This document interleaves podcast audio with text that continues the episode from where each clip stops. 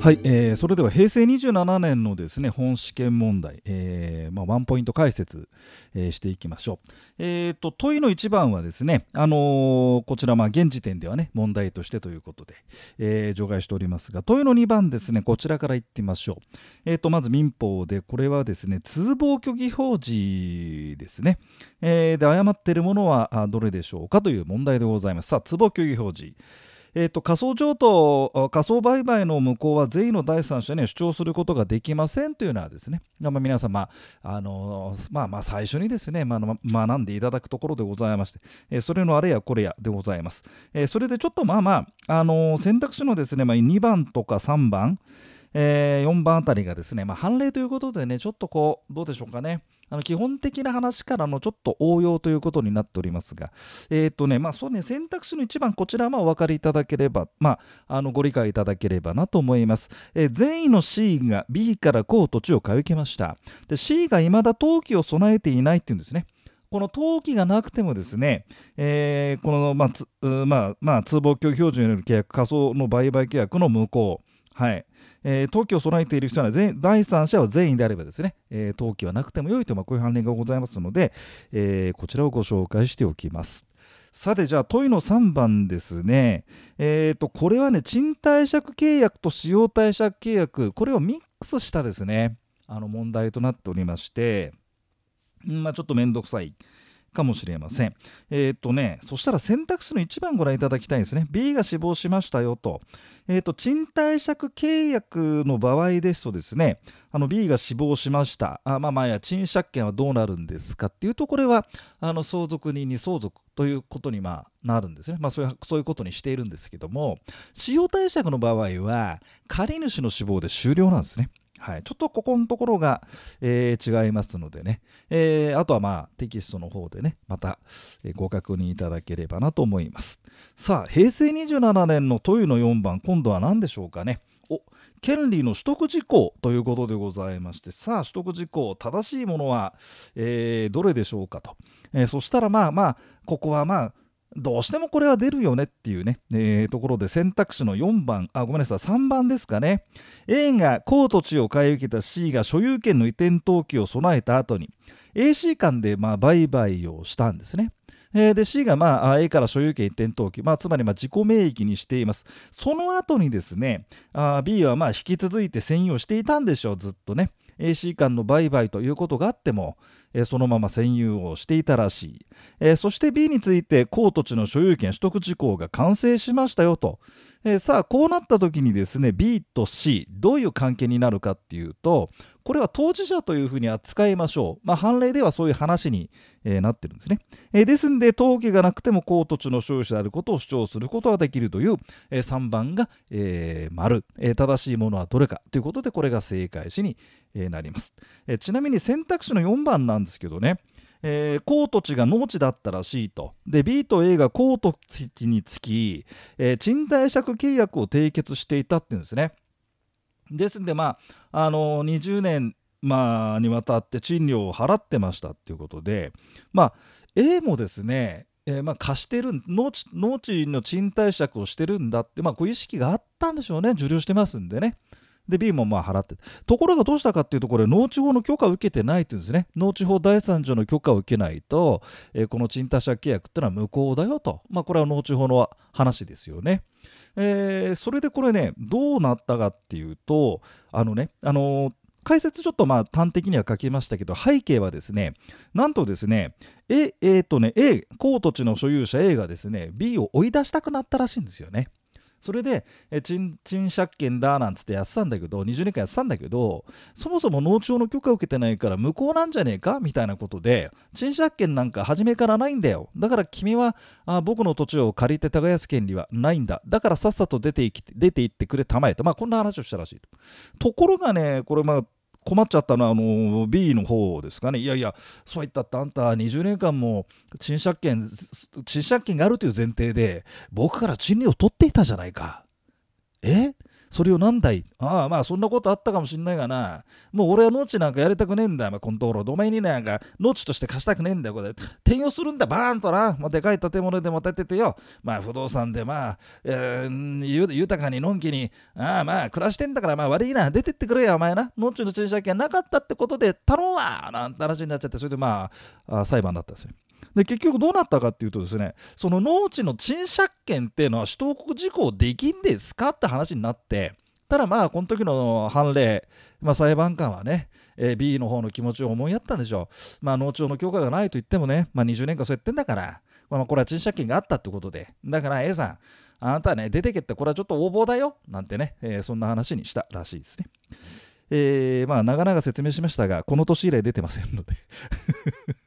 詳細はどうぞネットでごけごけ検索していただければなと思います。問いの5番がね、占有に関する次の記述のうちで正しいものとか占有権なんですよ。で、これはね、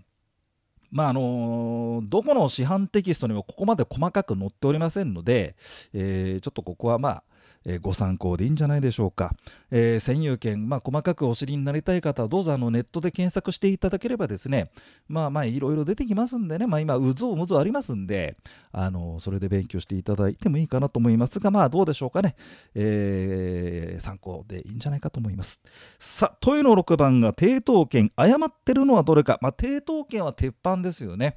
まあまあ毎年1問はこの辺、まあ大体あの、抵当権がね、まあ頭の方で、まあ1番、2番で出るってケースはなくて、大体まあ6番、7番、うん。えー、トイの6、トイのあたりがですね、まあ大体、ひょっとこう顔出してますけども、さあどうしましょうか。誤ってるのはどれかでしてですね、まずあの、2番ですね、えー、連帯保証しましたと。まあ保証人ですが、これは抵当権消滅請求できませんよね。はい。まあ鉄板でしたんで、鉄板というかまあまあ、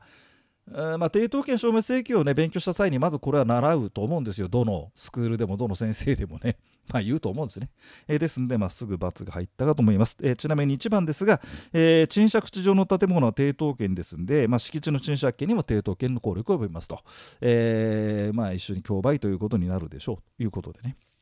さあ、この27年ちょっと変わってましてですね、抵当権が2問出てるんですね。で、まあ、これ珍しいんですよ。大体まあ、出たらて、まあ、まあ、抵当権大体出ますが1問なんですね。この年はね、豊の7番でね、抵当権の譲渡と抵当権の順位の譲渡、抵当権の放棄と抵当権の順位の放棄というですね、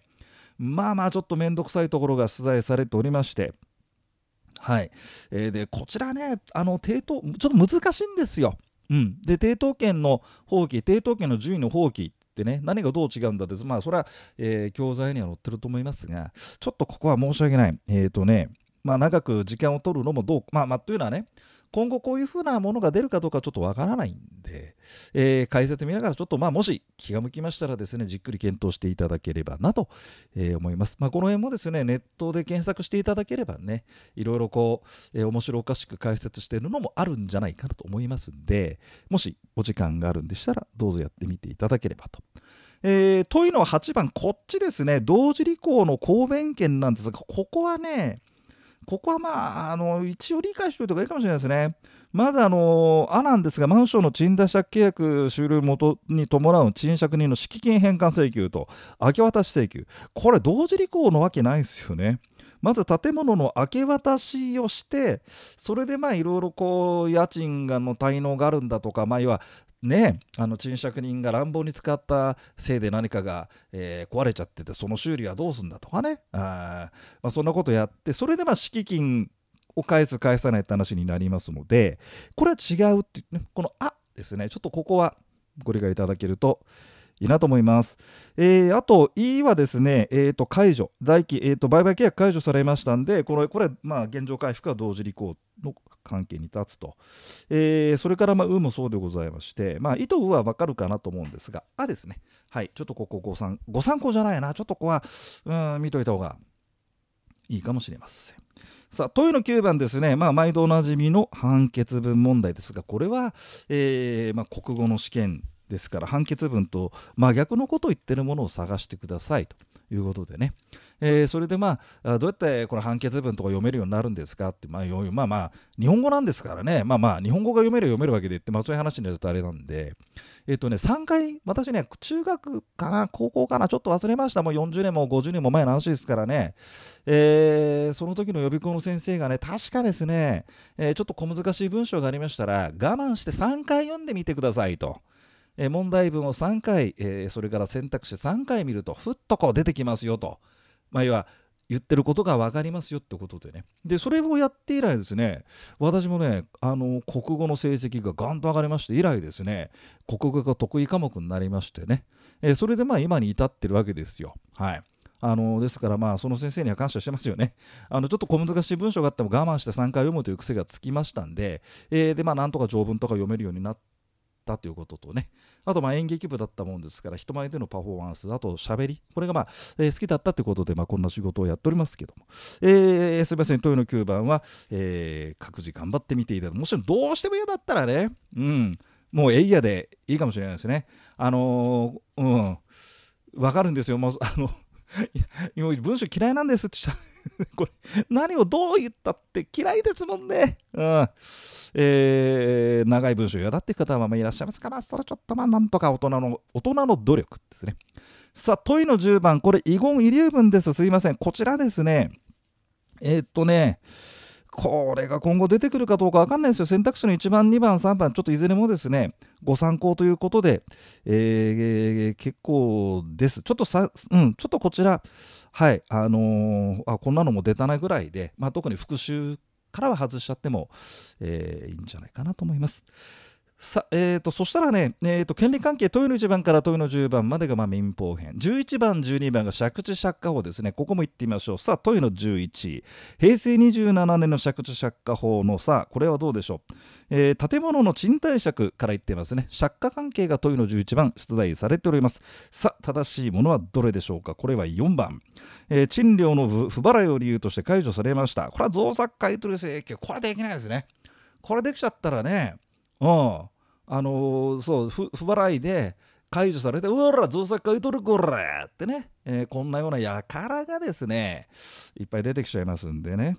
えー、で、まあ、迷うとしたら1番かな。期間3年ってなってるんですね。あの期間満了の6ヶ月前までに更新しない旨の通知ですと、えそうするとまあ法定更新ってことなんだけども、賃料月額10万円、あとそれから条件ですね、ペット飼っていいとか嫌だとかさ、タバコ吸うなとかさ、まあいろいろこう小うるさいこと言いますよね。建物の所有者、貸す方はね。えその条件は引き継ぐんですが、期間はどうなるかっていうと、これはなんとですね、期間は定めがないものと。どうしてもですね、我々、条件と、あそんな期間を条件の中に入れちゃうんですよね。えどんな条件で借りたんだい?うん、えー、家賃がね、月7万円でね、えー、期間がね、2年なんだ、なんつってね。だいたいまあ期間を条件の中に入れてしまいますが、別と考えていただけると、えー、いいかなと思います。さあ、その次の問いの12番が、これは今度、借地、借あ、これも借家でした。ごめんなさいね。あ、そうか、平成27年ちょっと変わってます。借地がないんですね。はい、こういう年もありました。ただまあ、通常はどちらかがですね、借地の方が出てまいります。さあ、問いの12番がですね、さあ、定期借家契約、普通借家契約、絡めての出題です。えー、正しいものはどれでしょうか？これは、まあまあ、まあまあ、えー、っと、1番が正しいんですが、まあ、特にまあ、うん、そうだな、えー、選択肢の3番ご覧ください。期間満了により、賃貸借契約が終了する際に、賃借人は増作買取請求できますわね。えー、まあ、増作買取請求権でございますよね。さあ、これは特約で排除できたかなったらできます。で、定期借家でも、あの普通借家でもですね、変わんないんですよ。増作買取請求権につきましては、その排除できますよという特約、えー、これはいずれの借家契約でありましても OK なんですよね。えー、ちょっとそこのところをご覧いただければなと思います。えっ、ー、と、それで12はそんなところか。さあ、そしたらですね、権利関係、今度問いの13番、定位置。建物の区分所有等に関する法律でございます。さあ、平成27年、どんな問題だったでしょうかね。正しいものを選んでください。これは1番。はい、管理者が選任されていません。集会において、えー、規約に別段の定めがある場合、および規約で別段決議をした場合を除きと、まあ、原則として、えー、管理者が選任されてないですから、まあ、どなたかがですね、えーまあ、集会を招集したわけでございますね。えー、ですので、その方の一人がということで、1番は OK ですが、えっ、ー、とね、ちょっと細かいところなんですが、3番ですかね、集会の議事録が書面で作成されています。まあ、この議事録ね、どういういきさつでですね、えー、まあ、どういういきさつがあったかっていうことで、まあ、何かの時にですね、この議事録、ちょっと必要な場合があるんですよね。でこれが、まあ、あの本物じゃなきゃいけない当たり前なんだけどもと、えー、それをまあどうやって担保するかっていうとですね、まあえー、署名署名して応援してくれって話なんですね。えー、それでね議長に議長議長及び集会に出席した区分所有者の1人がと、はいえー、で1人じゃなくて2人だよっていうねえー、ところでございます。ちょっと細かいんですが、まあ、区分所有法、えー、これが取れるか取れないかでね、あの、ちょっと変わってまいります。えー、泣きの区分所有法なんて言われてましてですね、ついつい手抜いたかばっかりにですね、区分所有法が間違っちゃったってんで、まあ、1、2点足りないよなんてね、えー、方がまあ、まあ多いんですよ。えー、ですんでね、まあ、ぜひぜひぜひ、借地借家法、区分所有法、これは3連勝するぞというね、気概を持ってですね取り組んでいただければなと思います。さあ問いの14番。権利関係編の最後でございます。不動産登記法。これはですねちょっと、えー、ご参考で結構でございます、えー、引っかい特定書の写しとかですね。はい。ちょっとそんなのどうでしょうかね。あんまり聞いたことないかもしれません。えー、っと選択肢の一番ですね登記事項証明書の交付請求。これはですねもう利害関係の有無を問わず私もいろんなですね登記事項証明書を集めましたよ。まずあの、えー、ねえー、地面師、えー、事件のですね、えー、五反田の土地ですよね、はい、あれももう、えー、手に入れてですねなるほど。仮登記で引っ掛けたんだってね。分析なんかもしましたしあとは市ヶ谷東京市ヶ谷にます、えー、防衛省の土地は誰のもんなんだとかですねあと変わったところですと、えー、東京の小笠原の硫黄島硫黄島ですね。あそこもねあのあることあるんですよ。全部じゃなくてね まだ用意がされてないうんぬんっていろいろ言っておりますけども、えー、一筆ありましたんでねさあ誰が持ってんのかなとかですね。あとはそうですね港区の麻布にありますロシア大使館。えー、あの土地誰が持ってんだったらソ連になってんですよね。それも、それ法人として存在してないじゃないですかみたいなね、えー、そんな記事が、新聞記事があったもんですぐね、取り寄せたりしまして、えー、楽しんでいるところでございます。さあ、そしたら、まあ、権利関係はそんなところにしておきまして、今度ね、法令上の制限編、問いの15番からですね、まあ、見ていきたいと思います。え、問いの15番なんですが、これがですね、あ、そうそう問いの15番がね国土利用計画法となってる場合が多いんですね。はい必ず必ずそうだというわけじゃないですかね。で、この平成27年は国土利用計画法が丸々1問では出なかったんですね。えー、だからまあ2軍、2軍っていうのかな。うん。あのちょっと格下げになっちゃいましてですね、えそれで最後その他法令の中の足一つとしてですね、え出てきております、えそういう年はですねこの例えば都市計画この問いの15番あたりがですねあの法令上の制限編の、まトップを飾ると。さあ問いの15番、えー、都市計画法です。平成20年7年正しいものはどれでしょうか、え、これは4番。うんそうですね。えー、123解説ご参考いただきまして4番これ覚えてますかね？何人も市街化調整区域のうち開発許可を受けた開発区域以外の区域内。これが一つの言葉なんですね。市街化調整区域のうち開発許可を受けた開発区域以外の区域内。うん。これがね、あ市街化調整区域で平らな土地で、えー、開発許可しなくてもすぐ建物が建てられる土地のことだな、なんてね、頭に入ってればいいんですね。で、いちいち分析しますと大変でございますから、これね。さあ、市街化調整区域の地開発許可が開発区域以外の区域でね、はい、で建物建てますよと、これは当然ですね、市街化調整区域の地下圧区域が開発区域以外の区域でね、バンバンバンバン建物を建てられちまったら、これは市街化を抑制できませんからね、えー、そうしましたら、まあ、何人も、どなた様もですね、都道府県知事の許可を受けてくれという話だったんですよね。ただ、まあ、仮設建築物とか公務公民館とかね、え、こういったものは許可いらねえぞっていう話で、それがドンピシャで出てますんで、うーんまあ講師サイドとしては問いの15の4の丸これは取ってほしいななんてねえ思うところですさあ都市計画法は今度2問目は開発許可じゃなくて都市計画法全般ですねで通常ですとですね都市計画のね全般を先に出して2問目の都市計画法で開発許可ってパターンが多いんですが平成27年のねこれ出題者この人誰が出したかちょっとまあ今になってはなんでしょうけどもね。あの抵当権2問を出してみたり、えー、借地権を出さないとかねちょっと変わったパターンをやりまして、えー、これもですね開発許可を先に持ってきたっていうですねうん、平成27年、ちょっとトリッキーなね、えー、まあ、パターンでございます。まあまあ、あ問いの16番、正しいものはどれでしょうか。これもですね、ちょっと嫌なんですよね。あの、あのー、えっ、ー、と、第二種住居地域の地区計画で、えー、開発整備促進、ここまで細かく見てないと思うんですよ。なんだろうと思ってくれたら、これは、えー、いいですね。もし、まあ、あのご興味、どうしてもということであれば、開発整備促進区、えーねえー、ネットで検索していただければなと思います。えっ、とね、準都市計画域2番かな、準都市計画区域なんですが、準都市計画区域ってそもそも、あの開発、あの要は都市化を抑制したいってことですよね。ですので、あの市街化、市街化区域、市街化調整区域、まあ、市街化区域って、あの、ね、積極的に市街化していこうと、そういうものは定めないですよね。はい、えー、ですので区域区分はしないということでですね、あれって方はどうぞ、あの準都市計画区域のね、えー、ところを見直しておいていただければと思います。さあ、都市計画法が終わりましたら、今度は建築基準法が2問出るんですね。17番、18番、さあ、どれで出るかと、まず、うん、そうね、というの17番ですが、えーと、3番、建築確認だね、これね。あそっか、建築基準法っていうのはね、最近、あの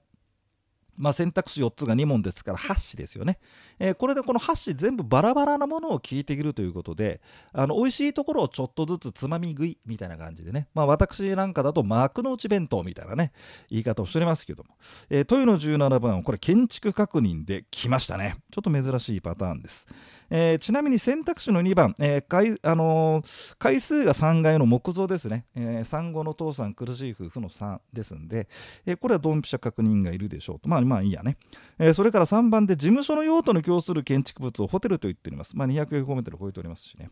えー、この場合ですとですねこれあの建築学に類似のあのいあの事務所ってのはそもそも特殊建築物じゃないですね。個人住宅と事務所がですね特殊建築物ではないんですよ。え事務所って特殊建築物じゃないの？なんてね、えー、いうふうに思う方がまあ多いかと思いますけどね。どうぞパチンと割り切っていただきまして。えー、と、さあ、そしたら今度、問いの18番、誤ってるのはどれか、さあ、建築基準法2問目でございます。えーと、これはまあ、これは幕の内弁当になっておりますよね。うんとね、選択肢の4番見ていきましょう。建築協定なんですね。で、これ、建築物の借主の権限にかかる場合、建築物の借主にも影響があるという時ですね。そしたらまあ建築協定はその建築物の借り主にも及びますよってことでね。まあまあ読んでいただければそうかなと思われるところですがまあまあ建築協定ちょっと学習薄いかなと思いましたんでね、えー、取り上げた次第です。さあ都市計画法が2問。建築上が2問。さあ残り4つ。さあ何が出てくるだろう。定番です。宅地造成等規制法平成27年誤ってるものはどれでしょうか。さあどれだ。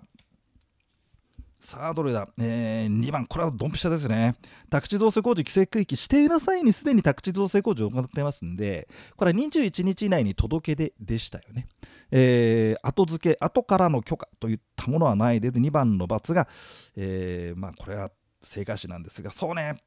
うーん選択肢の4番かな、この丸、宅地造成工事規制区域ないですね、宅地を造成するためにキリドですね。さあ、土地の面積、ジャスト500。さあ、高さ1.5。あ両方とも基準内、まあ、まあ基準内というか許可がいらない範囲でしたね。はい、ジャストで出してきたというですね。うん、平成27年、選択肢の4、ちょっと憎い選択肢でしたね。さあ、宅地造成等規制法が終わりましたら、さあ、土地区画整理、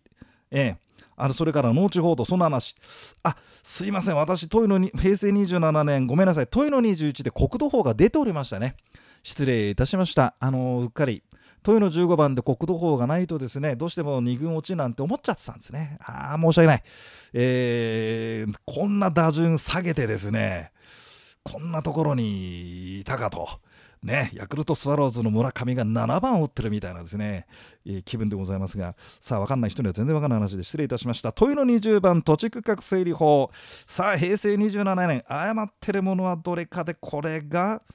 うーんと、えー、っと、4番、すべて市町村じゃない。なるほどね。うん、解説どうぞ。えー、多分一瞬丸だと思ってしまいますね。まあ、123がね、そうなんですよ。丸々丸々と来てますんでね。すべてではなかったというですね。うん。さあ21番国土利用計画ごめんなさい。事後届で出ておりました。大変失礼いたしました。正しいものはどれか。えっ、とこれはもう1番ドンピシャ都市計画区域外。25001万の1万平方メートル以上。1万2000ときた。さあ売買なのかどうか。そしたらなんと相続ですので事後届ではいらない。ドバッとね。この国土法はね、えー、ゲットポイントです、えー、どうでしょうかね、卓造農地土地区画、これは取ってほしいな、国土もね、うんというところで、さあ、22番、農地法でございます。さあ、正しいものはどれでしょうか。どうですかね、これ選択肢の4番か。えー、抵当権の設定が行われうんぬん、まあ、抵当権を設定する際っていうのはこれは、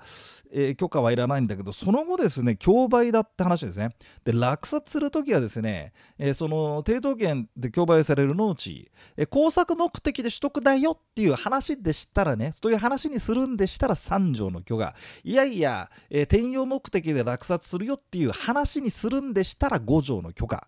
えこちらが必要でございます、えー選択肢の1番が毎度なじみ市街化区域内の農地ですね。工作目的。この市街化区域内ですがね。工作目的なんでこれは4条5条じゃございません。3条ですので届け出というあの農業委員会の届け出という制度は、えー、ございませんとね。まあそんな感じでございます。はい、じゃあこの辺ですね、えー、っと22番までね、えー、今回はご案内いたしました。じゃあ次は、えー、23番以降ですね、えー、っとまあ税金から始めて宅建業法の途中までですね、えご案内したいと思います。続きをどうぞお聞きください。